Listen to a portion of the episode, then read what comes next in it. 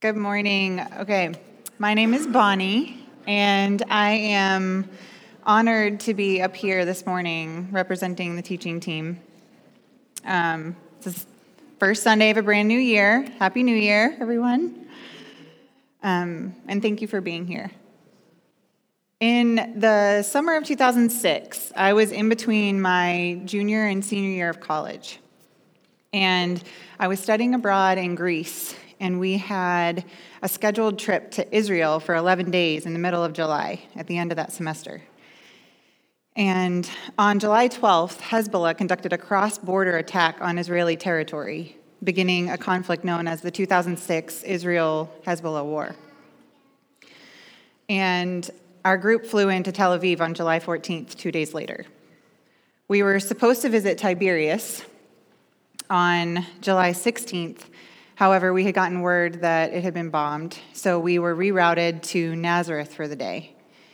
And then the next day, we found out that Nazareth, that rockets had been fired on Nazareth the night of the 16th after we'd already left. And the remainder of our trip would consist of redirections and alternate routes than the ones originally planned for us. And during that trip, I have little to no recollection of any feeling of insecurity. Being there, being among all of the unrest and, and just the conflict, I felt very safe and protected, and I felt very focused on each individual place that we visited, which was beautiful, and you could read about it in my notes in my little Moleskine. Um, but as I get older and as I think back on that more and more, I am more aware of the of the individuals that were charged with making the decisions in order to keep us protected. And that was a very that's just a very sobering feeling. Our text this morning comes from the second chapter of Matthew. And in it, we encounter the wise men or the Magi's search for and their joyful meeting with the Messiah. And then we have Joseph's obedience, and we have tragedy. And we encounter a series of redirections in order to protect the fulfillment of God's promise. So, we pray with me? Lord, I pray for open minds and hearts for all of us. I pray over hearts and minds that don't know you, for those that don't trust you those that are searching for you, and for those that are expecting you. I pray at the very least for today that Jesus will be our focal point and that our eyes and our hearts will remain on him as our hope and restoration. Amen. So, we've just walked through the season of Advent right? And the Christmas story. And last week, Ryan walked us through quite well, I might add, the genealogy of Jesus. And as we know, Advent is a period of longing and anticipation, and Christ is born. And here we are on, on January 6th, which is celebrated in the Christian faith as the Epiphany, when, when the wise men are um, when the wise men encountered Jesus. One of the meanings of Epiphany is a manifestation of a divine being or the manifestation of Christ. Josh Leroy is a prison chaplain in North Carolina, and in one of his posts about the Epiphany, uh, he wrote, We often equate an epiphany with a sudden flash of insight, but that understanding misses the tangible nature of a genuine epiphany. We experience an epiphany not only when we see things from a fresh perspective, but when we physically behold a reality that wasn't there just a moment ago. So during the season of Advent, we are longing for the birth of Jesus. And when we think of the Christmas story, it's easy to just close our eyes and see the manger full of visitors and animals and and including the wise men in that, right? But in this chapter, Matthew tells us so much more. Not only the story of the wise men, but what's happening all around also during that time. And I'm hoping to be able to relay most of that to you today. So let's read. After Jesus was born in Bethlehem in Judea in the time of King Herod, wise men from the east came to Jerusalem saying, Where is the one who is born King of the Jews? For we saw his star when it rose and have come to worship him. When King Herod heard this, he was alarmed, and all Jerusalem with him. After assembling the chief priests and experts in the law, he asked them where the Christ was to be born. In Bethlehem of Judea, they said, for it is written this way by the prophet And you, Bethlehem, in the land of Judah, are in no way least among the rulers of Judah. For out of you will come a ruler who will shepherd my people, Israel. Then Herod privately summoned the wise men and determined from them when the star had appeared. He sent them to Bethlehem and said, Go and look carefully for the child. When you find him, inform me so that I can go and worship him as well. After listening to the king, they left, and once again, the star they saw when it rose led them until it stopped above the place where the child was. When they saw the star, they shouted joyfully. As they came into the house and saw the child with Mary, his mother, they bowed down and worshiped him. They opened their treasure boxes and gave him gifts of gold, frankincense, and myrrh. After being warned in a dream not to return to Herod, they went back by another route to their own country. After they had gone, an angel of the Lord appeared to Joseph in a dream and said, Get up, take the child and his mother, and flee to Egypt, and stay there until I tell you, for Herod is going to look for the child to kill him. Then they got up, then he got up, took the child and his mother during the night, and went to Egypt. He stayed there until Herod died. In this way, what was spoken by the Lord through the prophet was fulfilled I called my son out of Egypt. When Herod saw that he had been tricked by the wise men, he became enraged. He sent men to kill all the children in Bethlehem and throughout the surrounding region from the age two and under, according to the time he had learned from the wise men. Then what was spoken by Jeremiah the prophet was fulfilled. A voice was heard in Ramah, weeping and loud wailing, Rachel weeping for her children. And she did not want to be comforted because they were gone. After Herod had died, an angel of the Lord appeared in a dream to Joseph in Egypt, saying, Get up, take the child and his mother, and go to the land of Israel, for those who were seeking the child's life are dead. So he got up and took the child and his mother and returned to the land of Israel. But when he heard that Archelaus was reigning over Judea in place of his father Herod, he was afraid to go there. After being warned in a dream, he went to the regions of Galilee. He came to a town called Nazareth and lived there. Then what had been spoken by the prophets was fulfilled that Jesus would be called a Nazarene. So, to give some brief history that I learned more and more as I studied this, the wise men or the magi were astrologers. They were experts of, of the stars. They knew what to look for in the stars, and they knew what the star meant. And they were most likely priests but they, the point here is that they were not Jews. Yet they sought out this king of the Jews.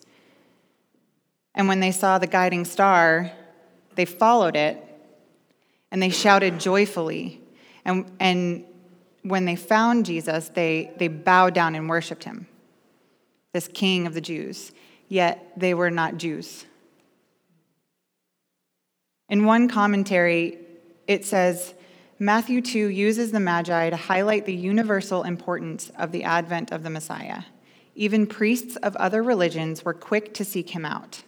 No place or people, whether Greek, Egyptian, Samaritan, Roman, Edomite, or Persian, was outside the story or beyond the influence of the young Messiah and King. And another commentary brings up the point that Matthew probably draws so much attention to the wise men to emphasize Gentile inclusion that Jesus was born king of the Jews, but Gentile women show up in his genealogy. And throughout Scripture, it's the Gentiles who are the first to worship at his feet. Now let's look at Herod and some of his background. He had been raised in a Jewish home, but he had been granted reign over the Jews by Rome because of his allegiance to Rome. These men come to him asking, Where is the one who is born king of the Jews? Not granted kingship, but born a king. So we see Herod's status threatened, right? And what happens when someone who is greedy and seeks power and wants nothing but, but power over the weak and the vulnerable, when their status is threatened, what happens inside of them? So not only do we see his status threatened, but the wise men are bringing gifts, right? Who, who do you bring gifts to? You bring gifts to a king. You bring gifts to the king. King Herod, or you pay taxes to Rome, or you, you don't bring riches to a child. So, as you can imagine, he's probably even more infuriated. And so we see his sense of insecurity and this threat turn into fear and jealousy and eventually turn into evil, evil deeds like this massacre that we can't overlook and we won't. So Herod summons all the chief priests and the experts of the law, and he asks them to tell him where the Christ was to be born. And notice how he calls him the Christ, which tells you that there's some sense why else would he be so afraid if he didn't really believe that this was, that this was true? And they tell him in Bethlehem, according to the prophecy in Micah 5 2. So he sends the wise men to Bethlehem and tells them to return to him after they have found the child when they have found the child. Not if, but when they have found the child, return to him so that Herod can go and worship him as well. So here we have the wise men and we have King Herod. We have two separate parties asking, Where is the one born king of the Jews? Where is this Christ? However, we have two completely different motives. They're both two completely different parties, both searching for the same thing for two completely different reasons good and evil. And we are not foreign, this is not something that's foreign to us today, this good and evil. I mean, it's everywhere. There are plenty of people in this world who have so much evil in their hearts that they will do horrible things. People with ulterior motives. There's plenty of pain and suffering in this world, and there are a lot of people who are asking that same question where's Christ? Right? As we continue, the wise men finally meet. They find and they meet Jesus, and it's joyful. It is a joyful time, this fulfillment of prophecy, and they get to see it and behold it. And I can imagine how amazing that must have felt. And they worship him, they bow down and worship him, and they give him gifts. And then later, they are warned in a dream not to return to Herod. And so they heed that warning, they obey right? And they are rerouted to take an alternate route back to their country. And this protects Jesus for a time. And when Herod realizes that the, these wise men are not coming back to tell him where this Jesus is, he, he realizes he's been outwitted and I can kind of imagine that not only outwitted by these men, but he's probably thinking, I've just totally been had by God. And he was furious, and I would say even more fearful than he was before. And because of that fear, he ordered the killing of all children two and under in Bethlehem and the surrounding areas. And this is just evil. There's no denying that. And my heart wrenches when I think about it. But again, this is another fulfillment of prophecy. A voice was heard in Ramah, weeping and loud wailing, Rachel weeping for her children, and she did not want to be comforted because they were gone.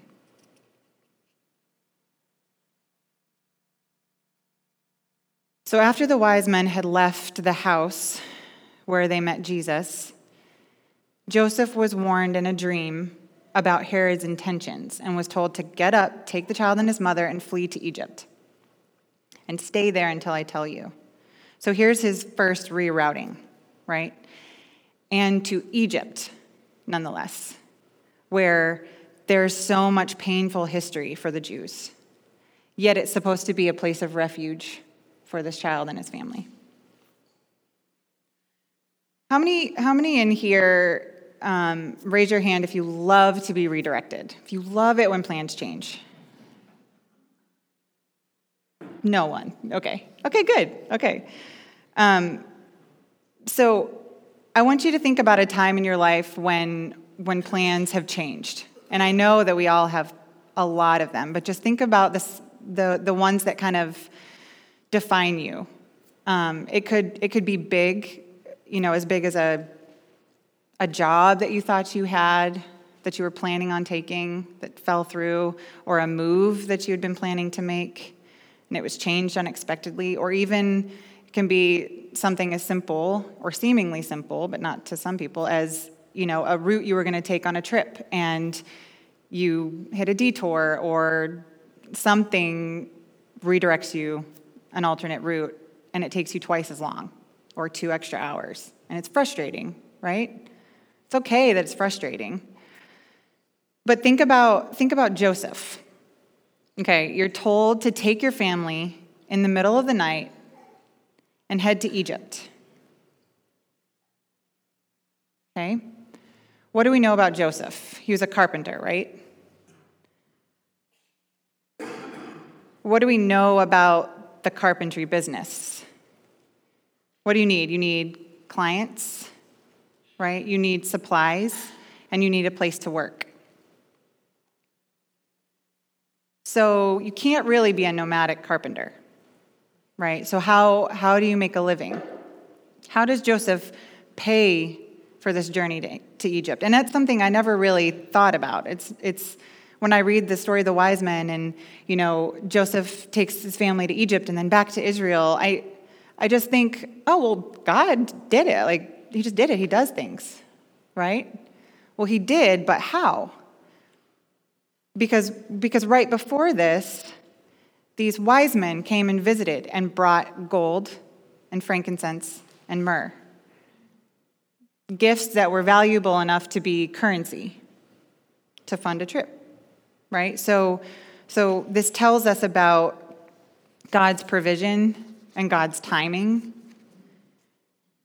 and that He was there before and He got them safely to Egypt. And when I was studying this, I wanted to, I really wanted to attach emotion, emotions to Joseph. I wanted to know I wanted to project. I wanted to know what, what, what, were, what was going through his head. What questions did he have? What was he thinking in the middle of the night? Um, was he upset? Was he, did he just do it and, and not even think about it? How did he come to obey? But there's a reason Matthew doesn't give us all that. Aside from the fact that he's not inside Joseph's head, of course, but the point is the result right? It's not how you got to this point, it's that he got to this point. He got up, he took his family, he said, okay, because he's already been warned before, or not warned, but but he's already had an encounter with an angel before that said, Do not be afraid. When Mary, when they found out Mary was going to give birth to Jesus. And so he has some some level of trust, I, I would hope, but he just he does it. He got up, he moved his family to Egypt, and this protected Jesus, and it fulfilled another prophecy, which was, I called my son out of Egypt. And sometimes we may have a tendency to think that if we listen to God and if we obey God, that everything will be okay, all will be well, and all will be peaceful. But obedience does not necessarily come without cost to ourselves or without cost to others, even the ones we love. In our teaching meeting this week, John brought up a point that I had not even thought about. And, I, and when I was reading this passage, I kept going back to the, the portion, the verse where it was talking about the weeping and the loud wailing and just that heart wrenching, the tragedy. And he, he said that the children who were killed were very likely family members of Joseph because Joseph was from there, because they were in Bethlehem for the census. So they were likely family members of Joseph. So you can only imagine when we hear when we hear of tragedies around the world, It hurts and it's awful, but think about it being your own family members.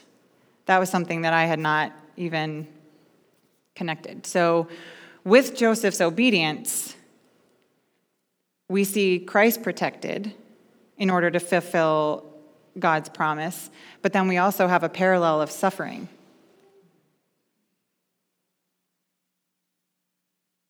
And I don't believe that faith in God and obedience to God means that we shouldn't weep with the Rachels of the world and that we shouldn't become infuriated with the Herods of the world and the evil or when something awful happens to good people.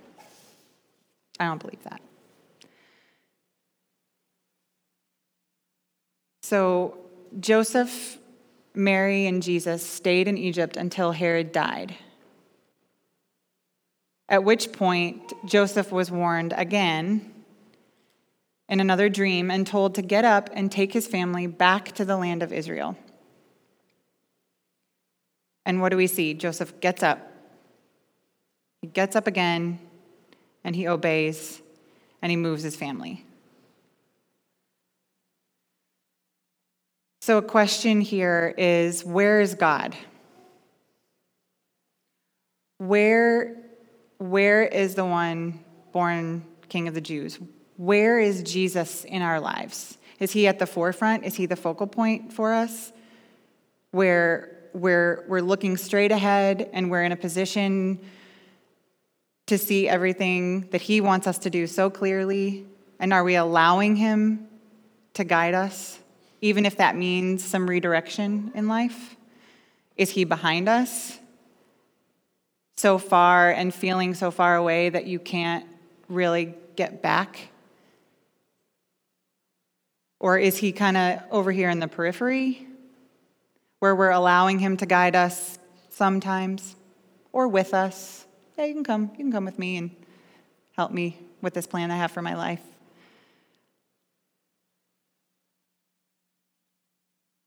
we all experience God in different ways. And if you don't know who Jesus is, or you aren't experiencing him, I believe that you can, and I have faith in that. We, we just have to be open and we have to be willing to see, to hear, to feel his guidance. And he tells us to obey and to trust in what we've seen him do in Scripture and what we've seen him do in the lives of others and in what we've seen him do in our own lives, and to trust his promise. And as the worship team comes back up, I want us to stay focused on Jesus. Just anytime you feel like your mind is, is wandering, just, just focus on Jesus, come back to Jesus. This table we have up here is a representation of Jesus' life, his death, and the promises to us that God fulfills through his Savior, through, through our Savior, excuse me, that we can be free. We come to this table every single week, and all who are seeking Jesus are welcome. We don't dismiss by rows. Come as you are, come as you're able. We'll also take up an offering. And during this time of reflection, I want you to think about the question that you saw earlier and that you discussed earlier. We have a sheet in the back with some notes that you can go and write down your thoughts of why Jesus. Why is it Jesus? Because Jesus is fill in the blank. Thank you so much for listening.